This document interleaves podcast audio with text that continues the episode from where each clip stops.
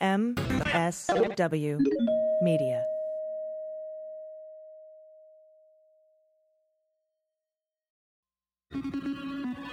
News with swearing. Daily beans, daily beans.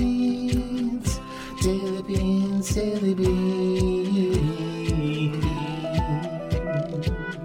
Hello, and welcome to the Daily Beans for Thursday, February 25th, 2021. Today, Donald Trump Jr. is in hot water over the Manhattan District Attorney's investigation into the Trump Organization. Donald could soon face deposition in the E. Jean Carroll case. Kushner's Times Square property moves towards foreclosure. The Georgia Senate passes voter restrictions. Steve Mnuchin is expected to launch an investment fund that could profit off his decisions as Treasury Secretary. We are expecting the imminent release of the intelligence report on the murder of Jamal Khashoggi. There are new details emerging in the hit and run case against the South Dakota Attorney General. The NRA is in its death throes. The real reason Manchin may be snubbing the confirmation of Neera Tanden comes to light. Ted Cruz may be buying his own books through a mystery company. Trump's D.C. hotel is going through some things. A $1 billion class action suit has been filed against a Texas electric company after price gouging. Louis DeJoy faces tough questions in a hearing about the Postal Service. Bill Burns testifies in his confirmation hearing to become the next director of the CIA. The Manhattan District Attorney has subpoenaed Steve Bannon's wall funding records, and a pro Trump group that solicited foreign investors is now under investigation by the FBI. I'm AG. and I'm Dana Goldberg. Wow. My goodness, I feel like we all had a birthday during that introduction. Like all of us had another birthday. Yeah, that's the news for today. This is the busiest news day I've seen in a year. And uh, with all this news, you'd think we wouldn't have to have wall to wall coverage of Tiger Woods, but uh, if it bleeds, it leads, I guess. Now, I love Tiger. I wish him and the, his family the best, but I think the coverage is a little much. I would agree. I and I same for me, but okay, we get it. We do get it. I didn't need to see the same clip of his car being pulled out of a ravine on a loop for six hours. Um, I have no interviews today because there's so much news to cover. so uh, Dana and I will be covering the lead stories. Then I'll jump into the news from under the radar.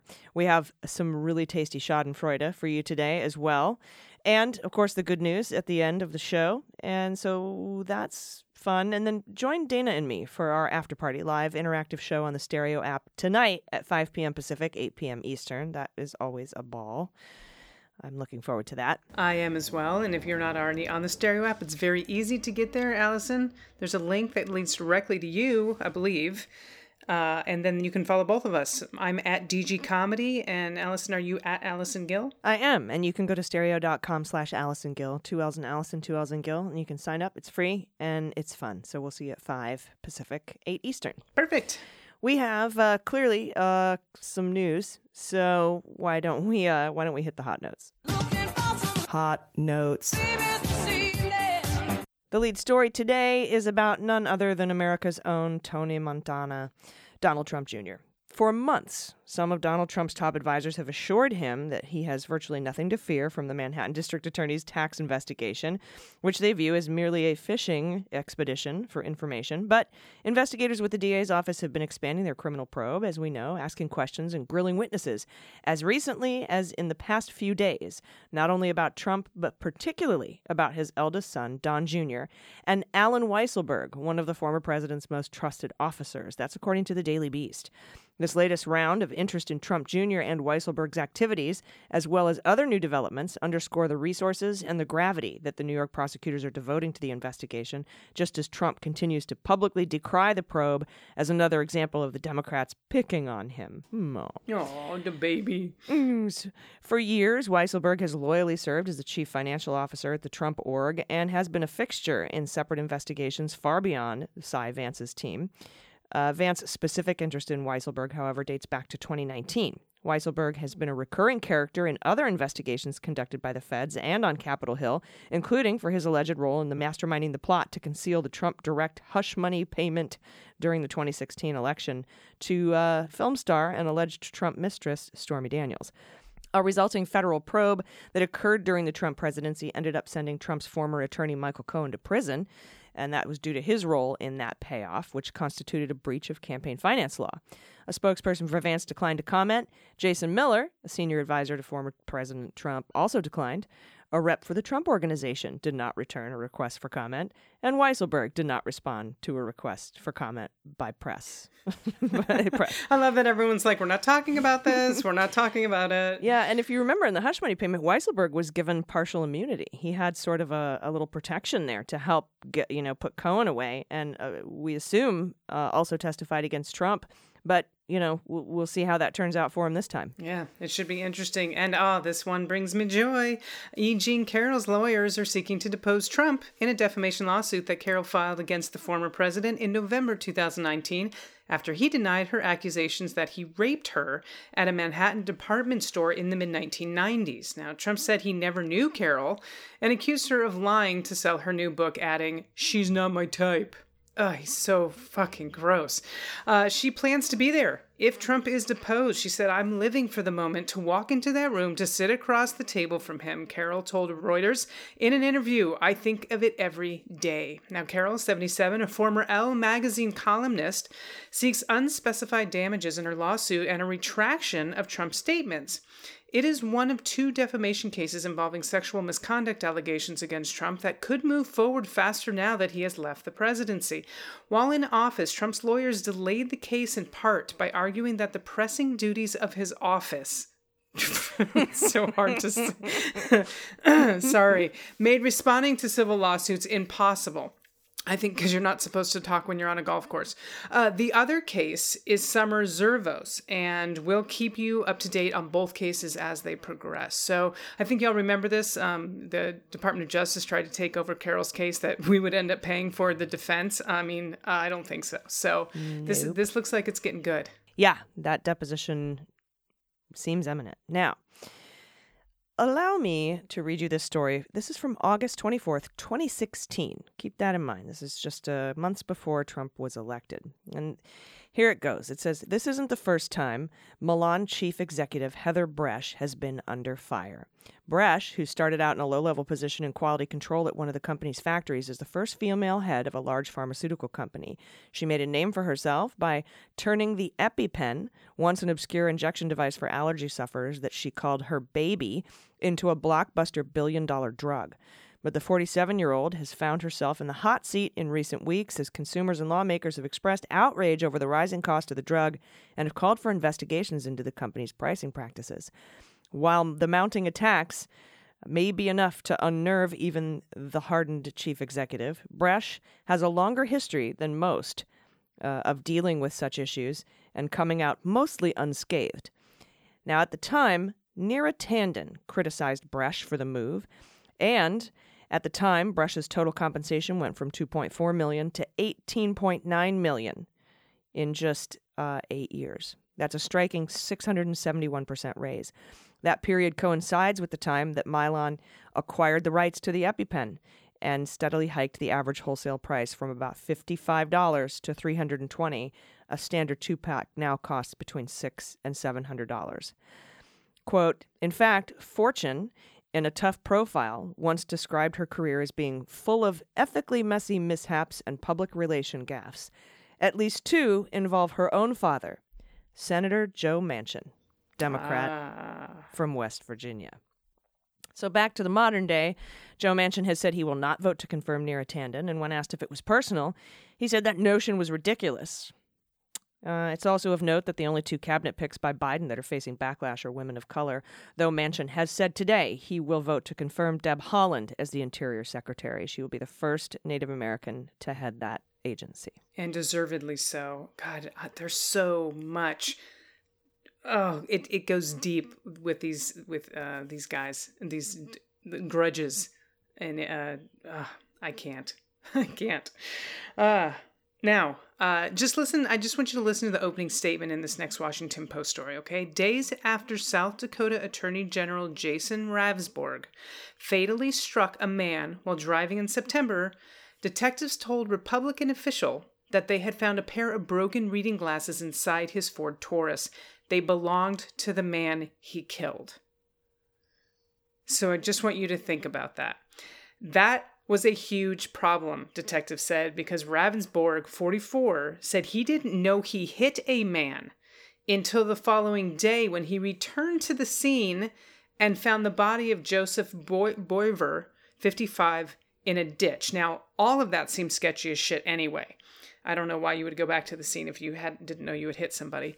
Uh, so, in a quote, this is from the detective. They're Joe's glasses, so that means his face came through your windshield. The detective said in an interview released by the South Dakota Department of Public Safety on Tuesday. The interviews raised questions about the conduct of the state's top law enforcement official in the September 12th incident, giving fuel to a chorus of lawmakers demanding him to leave office.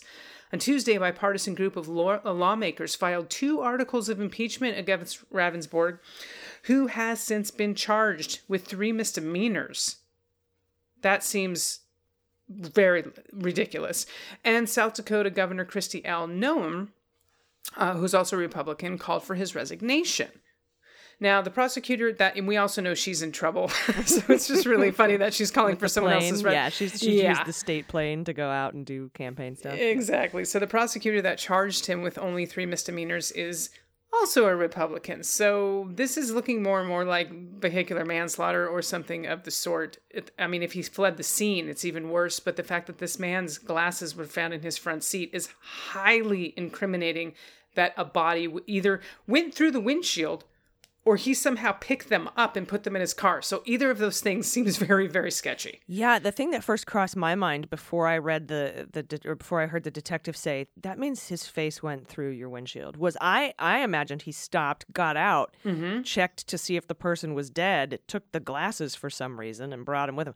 That seems a little less likely than the face going through the windshield, but it's just dark and chilling and fucked up and that he was only charged with 3 misdemeanors Right. uh, is. oh, we talk about the two systems of justice in this country. There's a shining, shining example. Absolutely. Absolutely. Well, I still have so much news to go over and quite a bit of Schadenfreude. I'll fill you in after this quick break. Uh, if you'd like to get our show ad free, you can sign up for a premium feed for as little as three bucks a month. Just head to patreon.com slash the daily beans. And we'll be back in just over a minute. Stay with us. After these messages, we'll be right back. Hey, everybody, it's AG from the Daily Beans. Today's episode of the podcast is brought to you by American Giant. American Giant is my new favorite clothing company because they believe in quality over quantity. Back in the 60s, the average American only bought 25 items a year. Today, we average 67 items a year. And despite buying two and a half times more clothes, we only keep them half as long. Plus, in the average American closet, 82% of our clothes haven't been worn in the last 12 months. American Giant believes clothes should be wearable for years, so you don't have to buy more than you need. 60% of the clothes we buy end up in a landfill within a year of being made because big apparel companies are constantly finding ways to cut corners and make clothing as quick as possible. Mega corporations churn out cheap clothes to prioritize profits, leaving working people behind, hollowing out communities, and filling junkyards. If we had clothing that we could wear just 50 more times, we would reduce our CO2 emissions by 400%. That's the equivalent of carpooling with three friends every day. American Giant makes clothing that's durable and built to last. It's not crappy or disposable. I recently got their women's Blizzard full zip, and it has weatherproof nylon shell for warmth. It's perfect for this cold weather. It's so warm and cozy. All you need is some mittens, and you'll be the next Bernie Sanders meme. To me, it feels really good supporting local communities and buying amazing high quality clothes made here in the United States. Choosing American Giant means supporting a supply chain that's 100% based in the USA and taking a stand for conscious consumerism, hardworking people, local communities, and quality clothes that are made to last. Get 15% off your first order when you use promo code DailyBeans at american-giant.com. That's 15% off when you use code DailyBeans at american-giant.com. Hey everybody, welcome back. There was an awkward moment today in the faltering Grand Old Party when Kevin McCarthy was asked in a news conference if he thought Trump should be speaking at CPAC, that's the Conservative Political Action Conference, and McCarthy quickly asserted that yes, he thought Trump should speak at CPAC this weekend in Florida. But then Republican Liz Cheney chimed in, saying, Well, that's up to CPAC. I've been clear about my views about President Trump and the extent to which, following January 6th, I don't think he should be playing a role in the future of the party. McCarthy then wrapped up the press conferences by quipping, On that high note, thank you very much. And there was some laughter in the room. So, interesting. The GOP is splintering, which is good. And the beleaguered Postal Service chief, Louis DeJoy, answered questions on Capitol Hill today about the abysmal destruction of the agency at his hands. DeJoy told a House panel Wednesday that his forthcoming strategic plan for the Postal Service may include slowing first class mail and removing a significant amount of mail from air transportation. His remarks come as members of the House Oversight and Reform Committee pressed him and Postal Service Board of Governors Chairman Ron Bloom about delivery service and financial crisis uh, at the nation's mail provider, and as Democrats in Congress push, push President Biden to install new board members that could reshape the agency and oust DeJoy. Republicans on the committee have largely used the hearing to defend DeJoy from attacks from Democrats about how the Postal Service handled ballots and election mail ahead of the November election, sparking tense exchanges between Democrats who voted to impeach Trump and Republicans who attempted to baselessly overturn the election uh, that removed him from office, citing falsehoods about mail in voting. When uh, asked how long he thinks he'll remain at the helm, DeJoy replied, A long time. Get used to it. Well, I have news for you, Louis. Breaking news, in fact. Biden has just said he will nominate three Democrats to the Board of Governors, thereby giving Dems the majority on the board. Biden will nominate a former U.S. Postal Service executive, a leading voting rights advocate, and former postal union leader to the Mail Services Governing Board. And when they learn that you lied under oath, Louis, about canceling overtime the last time you testified, they'll have cause to fire your ass. You're burned. However, I think Bloom, uh, one of the Democrats, at least one of the Democrats on the board, has said he wouldn't vote to oust DeJoy. I haven't seen direct reporting of that. I'm only hearing it, and I think it came up in the hearings today where he seemed that he would support him. They can be replaced, but right now Biden is filling the vacancies that are there, and I think, you know, picking a leading voting rights advocate, a former postal union leader, and a former postal service executive is great. It's perfect. Um, those just have to go through the nomination process and confirmation process. We have the majority. They should be um, confirmed. No problem. Also on the Hill today was testimony from Bill Burns, who is Biden's nominee to head the CIA. He was amazing, and he's likely to sail through the nomination process. He swiftly and decisively condemned enhanced interrogation and torture. He said he would focus on issues with China and Russia, especially cybersecurity issues, and make cybersecurity and technological innovation priorities under his watch. And most Republicans and all Democrats have indicated that they'll be voting to move his confirmation to the full Senate. It's expected that he'll get passed with well over 90 votes. And another headline for you from Salon. One day before the Georgia Senate runoff elections, and two days before the Capitol insurrection, a leadership PAC attached to Senator Ted Cruz paid hundreds of thousands of dollars to a mystery company that had previously bought copies of Cruz's book. That's according to recent filings with the FEC. Uh, the expenses raised questions about whether the controversial conservative senator and Cancun frequent flyer used the political campaigns and Donald Trump's attempt to subvert the democratic process to raise money for himself. That could push the FEC to issue a ruling on a pending issue that could have consequences for Trump's fundraising. For Trump's fundraising, right? Now, over the course of 2020, the Cruz affiliated Jobs, Freedom, and Security PAC paid $1.2 million, nearly 80% of its operating budget, to a company called Reagan Investments, LLC, for, quote, sponsorship advertising. The only other committee to register any disbursements to that company was Trump Make America Great Again. That's a PAC for Trump. Uh, and that was for a fundraising promotion for Cruz's book in December. That's according to the New York Times. However, the Trump group clearly marked the payment for collateral books, unquote. Campaign finance experts told Salon that the PAC's payment classifications, all of them for sponsorship advertising, were unusual and opaque. Now, on January 4th, 2021, uh, the day Cruz traveled to Georgia before the runoff elections, his leadership PAC reported a $240,000 expense for sponsorship advertising to Reagan Investments, which appears to correlate with another series of small dollar donations that poured into the PAC over the next few days. It isn't clear how much of the funds raised went to Republican runoff campaigns. Cruz's PAC only spent a few thousand dollars in support of Kelly Loeffler. In fact, most of the contributions rolled in after the runoffs were over and as the events surrounding the January 6th insurrection were playing out, while Cruz joined a handful of Republican senators to object to the counting of Electoral College votes. Legal experts tell Salon that if the money was for promotional book sales, as the filings may suggest, then the leadership PAC could be using Reagan investments as a pass through to allow Cruz to keep the royalties, which are generally between 10 and 15 percent for hardcover books, and about half for paperbacks. Political candidates are not allowed to do that through their campaign committees. but the identity of Reagan Investments itself poses a mystery. The PAC's filing claims that Reagan Investments LLC is located in an office building across the street from the Texas state capitol in Austin. The company does not appear in Texas business registries at all.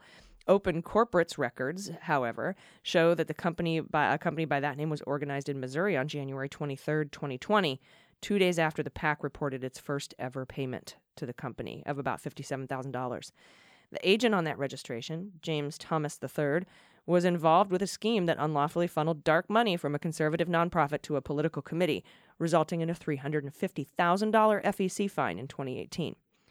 Quote, Senator Cruz spending nearly a quarter million dollars on sponsorship advertising is certainly odd and raises several questions into his leadership PAC's financial behavior. That's according to Jenna Grande, press secretary for government watchdog Citizens for Responsibility and Ethics in Washington, the group that filed the original FEC complaint detailing the dark money scheme involving Thomas and Roe. Quote, we would certainly welcome an explanation from him about these suspicious expenditures, unquote. If Reagan Investments is a means for Cruz to collect publishing royalties, the senator would appear to be converting donations to personal use and possibly filing false FEC reports. If that were the case, Jeff Roe could potentially be considered a co conspirator. Candidates who sponsored the leadership PACs are generally allowed to use donor funds for personal expenses, meaning Cruz could keep any royalties. But the FEC currently has a pending review of a related question whether the personal use prohibition should extend to leadership PACs that belong to active candidates, such as Cruz.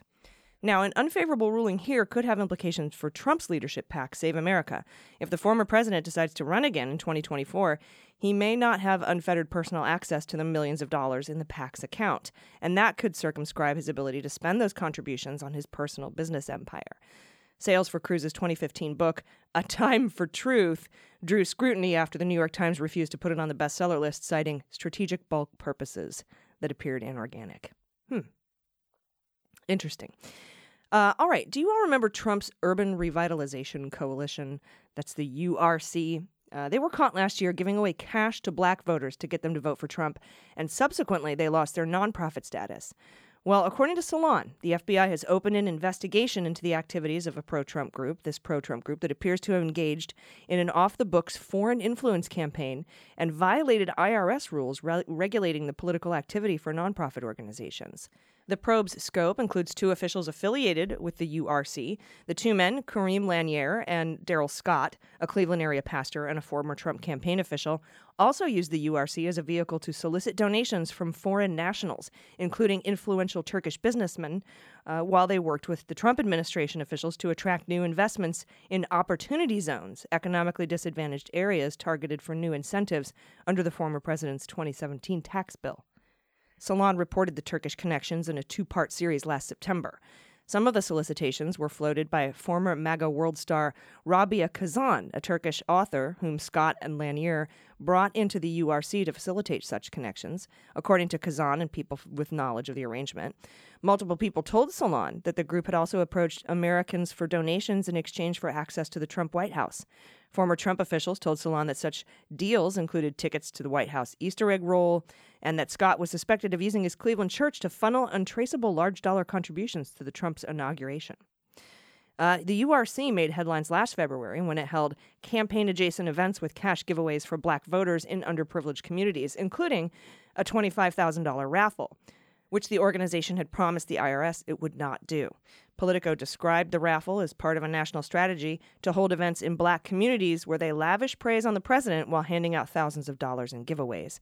The URC's efforts to make inroads with foreign investors dovetailed with the Trump administration's foreign policy goals of establishing a new overarching trade deal with Turkey. They also overlapped with Turkey's release of Andrew Brunson, an American pastor and political prisoner held by the government of Erdogan. Texts from an Erdogan aide obtained by Salon describe the release as part of a mutual exchange connected to the 2018 midterm elections. Legal experts told Salon that some of the above activities appear to violate rules governing U.S. tax and lobbying laws. I'll keep you posted on this story as the investigation continues. And the Georgia State Senate on Tuesday passed legislation that would require voters to submit a driver's license number, a state identification card number, or a photocopy of an approved form of ID in order to vote absentee in the state. Senate Bill 67 passed the upper chamber in a 35 to 18 vote on Tuesday and now heads to the State House for consideration. That's according to the Associated Press. The bill has already been met with opposition from Democrats and voting rights groups who say the legislation would make it difficult for voters who don't have driver's licenses or state ID cards to vote absentee. According to the AP, absentee ballots are currently tallied using signature verification. That's what that phone call from Lindsey Graham was about. In a statement on Tuesday afternoon, voting rights group Fair Fight uh, said the bill would add needless barriers to voting in Georgia and accused proponents of the measure of ignoring voters who would be affected by the legislation. Quote, in Georgia, with more than 7,692,567 registered voters, that means that 230,000 electors may not have the requisite identification and will therefore incur a burden in complying with the law. That's according to the group, while also adding that discriminatory policy shows that Georgia has not moved past racist motivations for which uh, it was included in uh, pre clearance under the Voting Rights Act of 1965. Another bill advanced by the, the Senate subcommittee in a party line 3 2 vote, if passed, would require Georgians who wish to vote by absentee to meet certain requirements. As of now, the state does not require voters to have a reason to vote absentee. Last week, Georgia Republicans also filed a sweeping 48 page election bill that would place further limitations on voting if passed, including a provision that would prohibit counties and municipalities from holding advance voting on Sundays, a day that black churches in the state have previously used to increase voter participation among congregants with Souls to the Polls efforts. I expect Democracy Docket will be filing lawsuits to block these bills imminently. We will keep you posted on that. I still have a lot of news for you, so stay tuned. After this quick break, I have some very tasty, tasty Schadenfreude for you, so we'll be right back. Hey everybody, it's AG for the Daily Beans. Today's episode of the podcast is sponsored by Munk Pack, who makes snacks that taste amazing but have close to no sugar.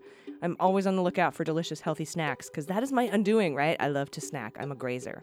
And usually, the healthier the snacks are, the worse they taste. They often don't fill you up, they don't satisfy your cravings, and that is why I'm so glad I found Munk Pack. Munk Pack keto nut and seed bars contain less than one gram of sugar, two to three grams of net carbs, and they're only 150 calories. They're great for anyone following a keto lifestyle and the perfect snack for anyone who wants to eat better or cut back on sugar and carbs without sacrificing awesomeness. The Munk Pack Keto Nut and Seed Bars have the perfect balance of sweet and salty, a crunch from whole nuts and seeds, but they still manage to be soft and chewy, and they're so delicious. They come in flavors like caramel sea salt, sea salt dark chocolate, and peanut butter dark chocolate. My favorite flavor right now is caramel sea salt. Oh my gosh, it's so good. I love caramel. I love sea salt. And they're so crunchy and chewy. They're amazing. And since they're packed with protein, they're filling and they're satisfying. They're perfect for a quick snack to indulge your sweet tooth. No soy, no trans fats, no sugar alcohols or artificial colors. They're gluten free, plant based, and non GMO. Enjoy Munk Pack Keto Nut and Seed Bars while working or out on a bike ride or a hike. And we have a special deal for listeners. Get 20% off your first purchase of any Munk Pack product by visiting munkpack.com and entering our code dailybeans at checkout. And Munk Pack is so confident in their product, it has a 100% satisfaction guarantee. So if you don't like it for any reason, they'll exchange the product or refund your money, whichever you prefer. To get started, just go to munkpack.com. That's M U N K P A C K.com and select any product. Then enter the code dailybeans at checkout to save 20% off your purchase. Munk Pack, delicious, nutritious food you can count on. And we thank them for sponsoring the podcast. Welcome back. Some more headlines today. Former Treasury Secretary Steve is planning to start an investment fund that is expected to raise money from sovereign wealth funds in the Persian Gulf regions and from other investors. Uh, the fund, based in Washington, would focus on areas including financial technology and entertainment, among other potential sectors. Uh, Mnuchin, who worked uh, as a Wall Street executive and a film producer before joining the Trump administration, has begun hiring for the endeavor. The people familiar with the matter spoke on the condition of anonymity, uh, you know, to discuss planning that has not been made public yet. The United Arab Emirates, Kuwait, Qatar, and Saudi Arabia control some of the region's largest investment funds, according to the Sovereign Wealth Fund Institute, which tracks these types of funds. Mnuchin frequently traveled to the Middle East throughout the Trump administration, most often in relation to Treasury's mandate to combat terrorism financing. In the waning weeks of the Trump administration, as Washington reeled from the January 6th riot at the Capitol and questions swirled about whether Trump's cabinet would try to remove him from power, Mnuchin was on a diplomatic swing through the Middle East and Africa, visiting Sudan, Egypt, Israel, and the United Arab Emirates, Saudi Arabia, and Qatar. He planned to visit Kuwait as well, but cut the trip short in the aftermath of the riot. Mnuchin also visited the region in October to promote commercial ties in the wake of the Abraham Accords, which normalized relations between Israel and several Arab states. Mnuchin and Jared Kushner, the former president, you know, his son in law, also helped put together the Bahrain conference in 2019 that helped lead to the Abraham Accords. Mnuchin traveled to Saudi Arabia and met with Crown Prince Mohammed bin Salman, MBS, in October of 2018, even as the Saudi royal was widely suspected of ordering the brutal killing just weeks earlier of journalist Jamal Khashoggi. The CIA later concluded Mohammed uh, actually ordered that assassination. Though it's unclear if Mnuchin will seek funds from the Saudi or UAE governments, his planned investment effort, coming so soon after leaving office, raises concerns over whether the Trump administration policy was influenced by Mnuchin's future purs- pursuits. Uh, allow me to give you a hint. It fucking was. And speaking of Jamal Khashoggi, if you recall, the new Biden pick to lead the Office of the Director of National Intelligence, Avril Haines, said in her confirmation hearing that she would release the intelligence report on the murder of Jamal Khashoggi that was required by law to be released quite a while ago, actually. And the release of that report is going to happen today, any moment. It's expected today. Uh, and is also expected to name MBS as having ordered the murder. There might be other evidence in that report as well backing up that claim. Not long after the Saudi journalist was killed in the Saudi consulate in Istanbul, the CIA assessed with high confidence that MBS had personally ordered the killing, but intelligence officials never spoke publicly or presented that evidence. A UN investigator found in June 2019 it was inconceivable that MBS wasn't aware of the operation. As of the time of this recording, we do not yet have that report, but I'll give you the details as soon as it's released. And as promised, it's time for some Schadenfreude. A Times Square retail property owned by Kushner Company, the family company of former presidential advisor Jared Kushner, is a step closer to foreclosure, according to loan documents. Legal counsel has been engaged and foreclosure actions have been filed, according to Wells Fargo, a trustee of the debt. The building at 229 West 43rd Street, this isn't the Devil building, uh, which used to house the New York Times, is only about half occupied. It was reappraised at 92.5 million in 2020 and counted Bowlmor and until December Guitar Center as tenants. The building was appraised at 470 million in 2016. Deutsche Bank AG uh, originated a $285 million loan in 2016 to refinance six floors of the retail space of the former New York Times building. The property also had an $85 million in mezzanine debt from SL Green Realty Corp. and the Paramount Group Incorporated. Hmm, big debts, foreclosure, bye bye. But wait, there's more. Slate Business reports Zach Everson explained that former President Donald Trump's Washington, D.C. hotel might not be able to hold on for much longer. The impact of the pandemic on hospitality has been massive. Airlines have struggled, hotels, amusement parks, resorts, the cruise industry, they're all taking a hit, despite bailouts and PPP funds. But it isn't just the poor handling of the pandemic that has put the Trump hotel in trouble. The chance for success was questionable to begin with, as Trump previously steered six of the Trump organization's hotels into bankruptcy. Quote, the Trump DC hotel also enjoys a business plan that befuddles industry experts, a $170 million mortgage that's coming due, the scrutiny of continuing investigations, and a new landlord who, for a change, doesn't double as, as the hotel's owner. That's Evers. That's according to Everson. Uh, Everson continues. While it's unlikely that the federal government will evict the Trump organization, the ex president's company doesn't seem to be happy to hang around either. It tried to unload its lease in 2019 and couldn't find anyone to meet its asking price. Hang on, I'm not done yet. There's more Schadenfreude here. Plagued by infighting and targeted by sprawling investigations, the National Rifle Association has found itself entangled in a legal web of its own making. Several experts told ABC News as a federal judge considers the fate of the organization's widely scrutinized bankruptcy case. Prosecutors in New York sued the NRA last summer in a bid to dissolve the gun lobbying juggernaut, accusing it of being fraught with fraud and abuse, a claim the NRA has repeatedly denied. The NRA subsequently filed for bankruptcy protection and announced plans to reincorporate in Texas. The bid for restructuring in the Lone Star State is in a series of high risk moves uh, that the NRA is undertaking to fight for survival, basically. Legal experts say as the organization tries to maneuver around the threat posed by the New York Attorney General Letitia James and her probe. The organization did so in part to free itself from the, quote, toxic political environment of New York and to, quote, streamline costs and expenses proceed with pending litigation in a coordinated and structured manner, and realize many financial and strategic advantages. That's according to a January letter penned by Wayne LaPierre, that's the CEO. Judge Harlan Hale of the U.S. Bankruptcy Court for the Northern District of Texas is now weighing motions filed by Letitia James and others to dismiss the NRA's bankrupt- bankruptcy case claim. Legal experts interviewed by ABC uh, posit that the chances of dismissal are strong, particularly given the NRA's insistence that the organization remains financially viable, a position that undermines the traditional purpose of a Chapter 11 claim. Adam Levitin, a bankruptcy professor at Georgetown University Law Center, says the NRA's plan to seek bankruptcy protection amounts to little little more than a Hail Mary pass. If the alternative is that New York Attorney General shuts down the NRA, what do they have to lose with this strategy? They are out of ammo. But another scenario could pose an entirely different threat to the beleaguered gun group. If Hale allows the NRA to, to you know, to go forward with its bankruptcy, uh, he may then choose to appoint a trustee to investigate allegations of fraud or even assume control of the organization. Quote, the first thing a trustee would do would be to, in effect, take over control of the organization, of all the assets, and all the records. That's according to Jay Westbrook, a bankruptcy scholar at the University of Texas, Austin. Quote, that would be very undesirable for the, for the NRA. Pamela Foohey, a bankruptcy law professor at the University of Indiana, suggested that the appointment of a trustee or an examiner could further imperil the organization. Quote, the most likely scenario in bankruptcy when a trustee is appointed is a plan of liquidation and then dissolution.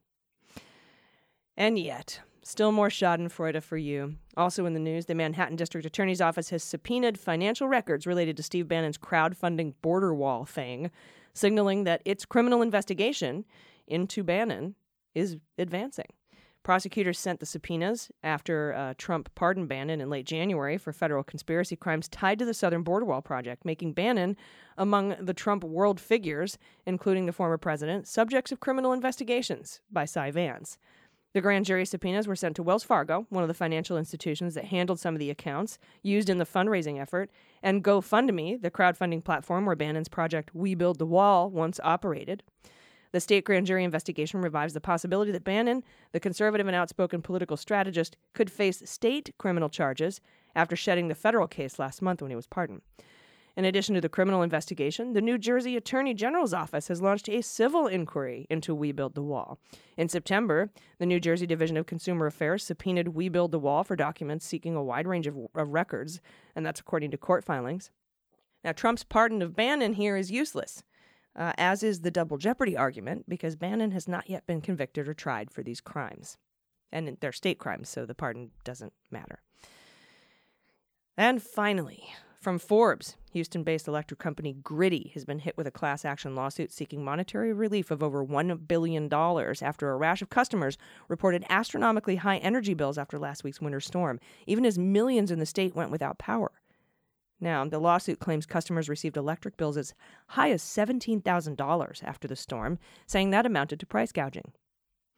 Uh, I would like to hear them argue that it doesn't. Griddy customers pay wholesale prices for electricity, with the price subject to shifts in demand, a much different system than the fixed rate electricity prices essentially all other companies use for charging customers. The massive spike in demand caused by an unprecedented strain on the state's electric grid caused spot electricity prices to rise from $50 per megawatt uh, to $9,000 per megawatt hour, uh, this according to the lawsuit. Now, during the storm's aftermath, Griddy encouraged customers to switch to a fixed rate provider, but most customers could not immediately do so since companies were not accepting new customers at the time.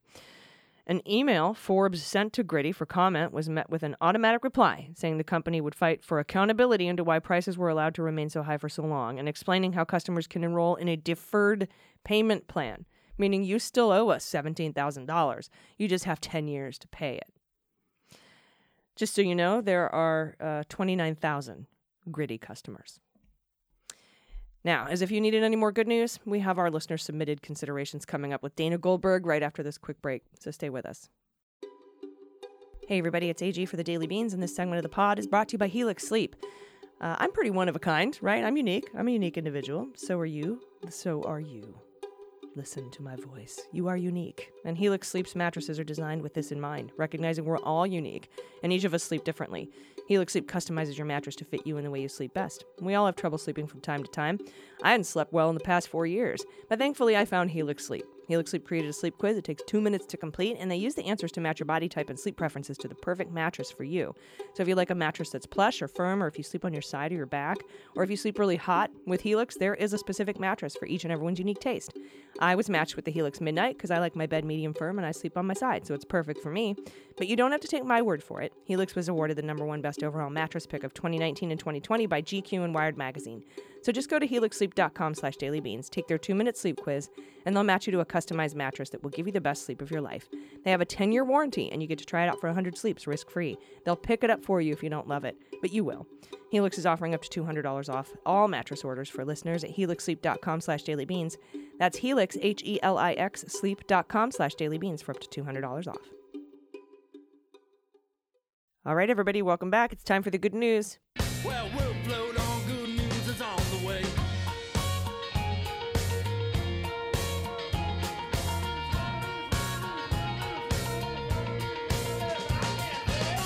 I love when the good news comes after a giant fat section of Schadenfreude. I really do. It's, just a cherry on top. It's not even a palate cleanser. It's just dessert. yes, so this is the gravy, y'all. And if you have any good news stories, photos of your pod pets, your happy place, uh, if you have any dumb moments that you want to confess to us or send in any disputes you have for Judge Amy uh, to decide tomorrow, you can do that at dailybeanspod.com and click on contact. I'll kick us off, Dana. We've got a contribution here from Matt, pronouns he and him. Hi, it's Matt the Lizard Guy. As we live in Austin, the last couple of weeks have been trying. While we didn't suffer any personal misfortune from the freeze, aside from a few days without internet or showers, knowing what others were, do- were going through was very stressful. However, today I write with a little bit of good news. As I've written before, we adore the lizards that live in our yard. Most of them were off sheltering even before the storm hit. But up until then, on warm days, we could still see Mini Danger on the screen and a, and a group out back that we call the Pokies. the Pokies are so named because they live under the outside window molding of our sunroom. And they poke their heads out from underneath the molding, and it's adorable. Unsurprisingly, we haven't seen them since the storm hit. We've been worried that they didn't survive the freeze. But today, we saw three or four of them poking their little heads out into the sun. It's hard to tell how many because sometimes they share a single window.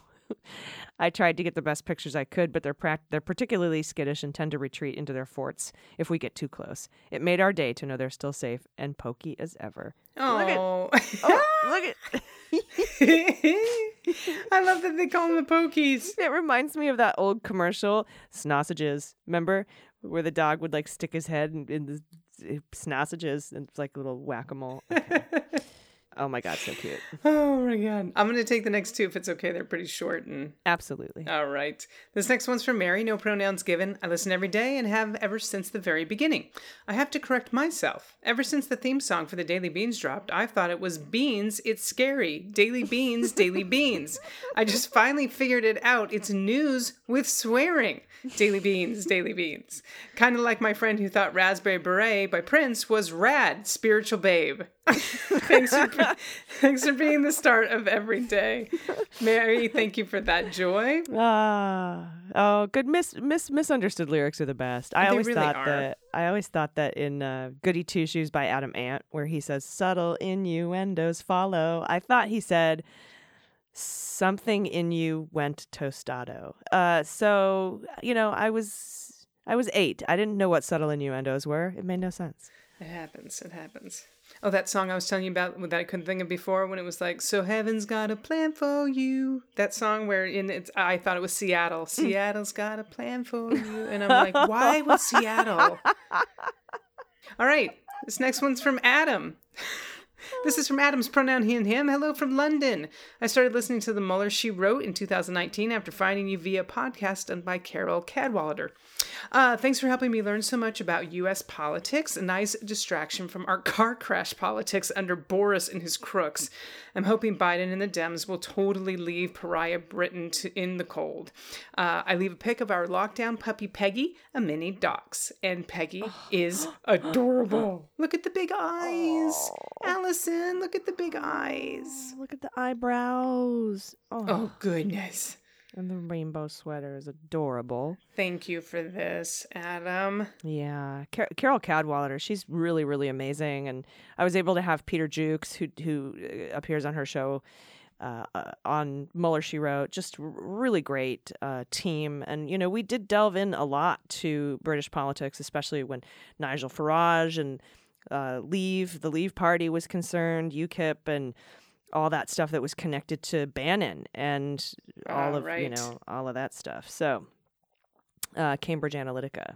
So, anyway, thank you for that that and thank you for the doggo. Next up from Lena, pronouns she and her. Hello, A G D G A C and all others involved in this lovely little podcast.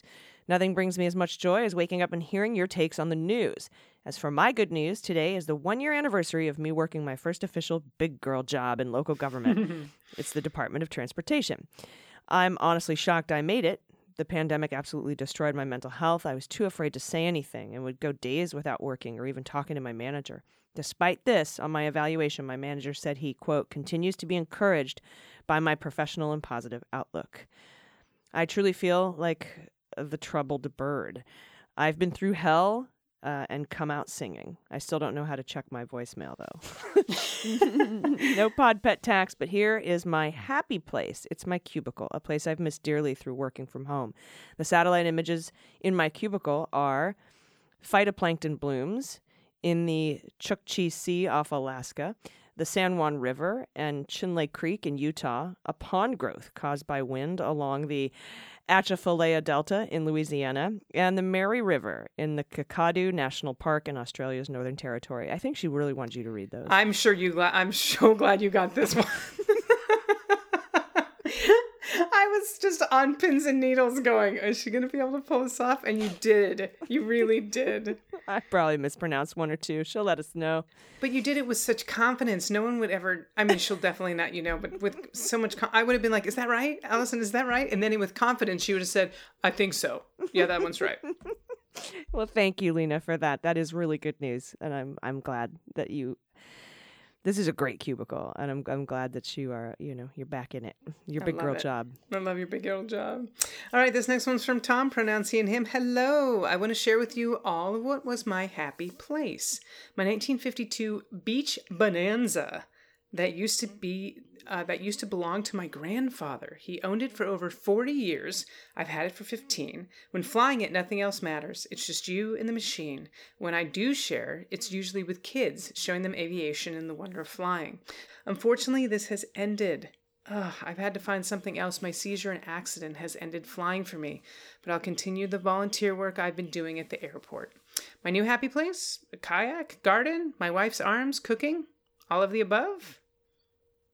That is a good ending. Ah, it's so cool. Look at that. I mean, to be able to fly. A 1952 Beech Bonanza plane. Unbelievable. Beautiful family, too. Beautiful family, Tom. Oh, how wonderful.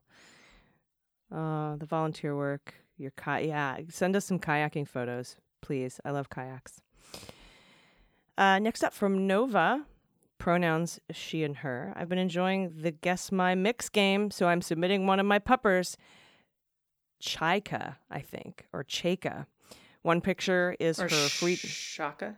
Shaka. Sh- Ch- yeah, Chaka. C H A Y K A.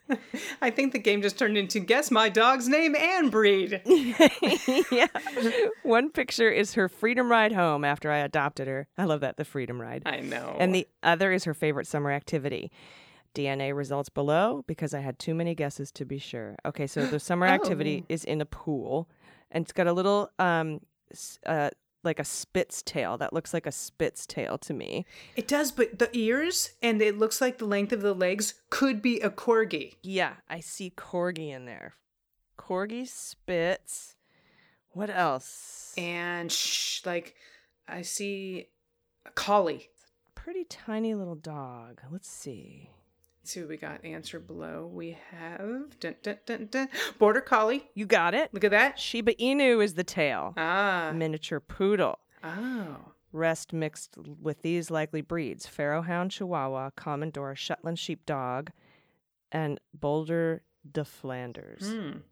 Well, the border collie, the reason I, I don't know, I saw that I, when I was younger, I had a dog that was half wolf and half collie, and her face looked like Amy's. I think it's funny when people name their dogs and their animals by human names. So Amy was our dog growing up. So you got the Border Collie, Yeah.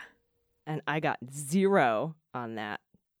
and Shetland Sheepdog is, is also very cute. I love those. So, so cute. Uh, I'll, I'll take this one too. Okay, go ahead. Okay, from artist, pronouns he and him. Meet the mystery mutt. Say hi to Fiona. She loves people and wants to be everyone's friend. Whenever I describe her, no one can imagine what she looks like. Can you guess her breed? I'm thinking there's some German Shepherd There's a hound dog in there for sure. for sure. A hound, maybe it's a be like a Beagle German Shepherd Hound Dog mix, Could be a basset or a bloodhound or a coonhound. but definitely Hound. I'm with you on that. But there's German Shepherd in there too, I think, because of the coat and the tail, right? Yeah, that's what I would say. Maybe a little golden. I've got another picture. Oh, Oh gosh, What a what a good face. oh, look at the eyes. Okay, drum roll for the reveal. Beagle Oh, and a mystery mutt that looks like a German Shepherd. There yep, we go. got hound dog and German Shepherd. Woo woo! whoop whoop. All right. I'm a hound dog. All right. All right, here we go.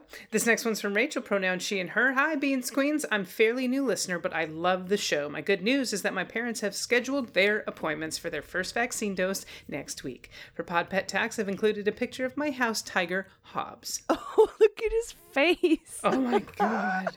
He's so cute. So cute. I found, oh my god, I came across um, a, a cat breed that apparently literally looks like a miniature tiger, like a miniature tiger face. It was the cutest thing I've ever seen. Oh. I know. This is a beautiful cat. Yes, it's an orange tabby. Very, very man cat face. Very Truman face. I love loved it. Calvin and Hobbes growing up. Absolutely loved. I used to draw them all the time. Do you know the Calvin and Hobbes cartoon? Oh, absolutely. I love it. Okay, just wasn't sure. So Yeah. fun. Silence on the other end. I was like, no, I don't know what you're talking about, Dana. nope, never heard of him, Dana. Mm. Yes, no, absolutely. And this is a very beautiful kitty. And thank you all so much. So these I love the guessing of the breeds. Please continue to send them in. We got we got one right and then we got half of one right and then like none on the other. So these are so much fun to me. I love these. This is really fun for me too.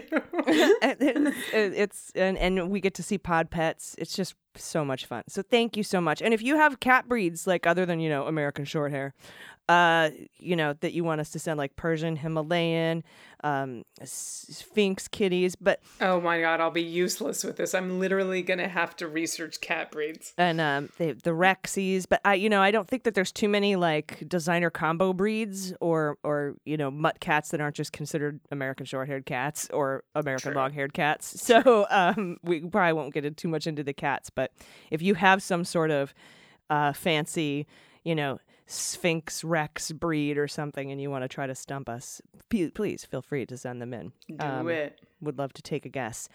Uh, that's the show. Do you have any final thoughts before we uh, get out of here? I mean, it'll already have happened by the time you hear this, but go USA Women's National Team. I'm taking off to watch them play Argentina in the She Believes Cup. Ooh, ooh.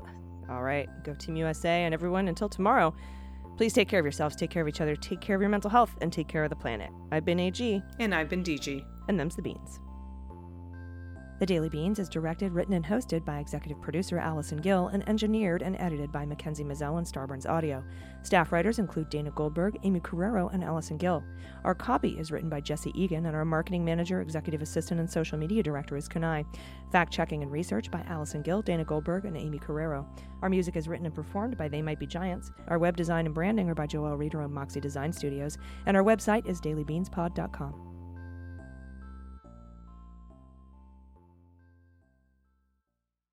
Hey, everybody, do not miss our Daily Beans after party on the Stereo app. We'll be going live every Thursday at 5 p.m. Pacific, 8 p.m. Eastern. Dana and I want to hear from you. Our last stereo show went a little bit like this. And uh, we're here doing our live after party, Daily Beans after party is what they're what they're calling it, what the kids are calling it these days. It reminds me of I just watched the Thirty Rock episode where Liz Lemon was like uh, out with Tracy Jordan, and he's like, "Are you going to the after after after after after party?" And they end up like on somebody's roof at the end of the night. Um, but yeah, just finished watching that vote, the vote to oust Marjorie Taylor Greene from her two committee. Uh, I, I think I was incorrect. I think the last time we were here live, I said that she was only, I thought she was only on one committee. She was on two committees. She was on education and labor and also on the budget committee. Like what? education education she's on the committee of edu she was was because she got voted off of education Yeah, and 11 Republicans voted alongside Democrats to oust her from these seats.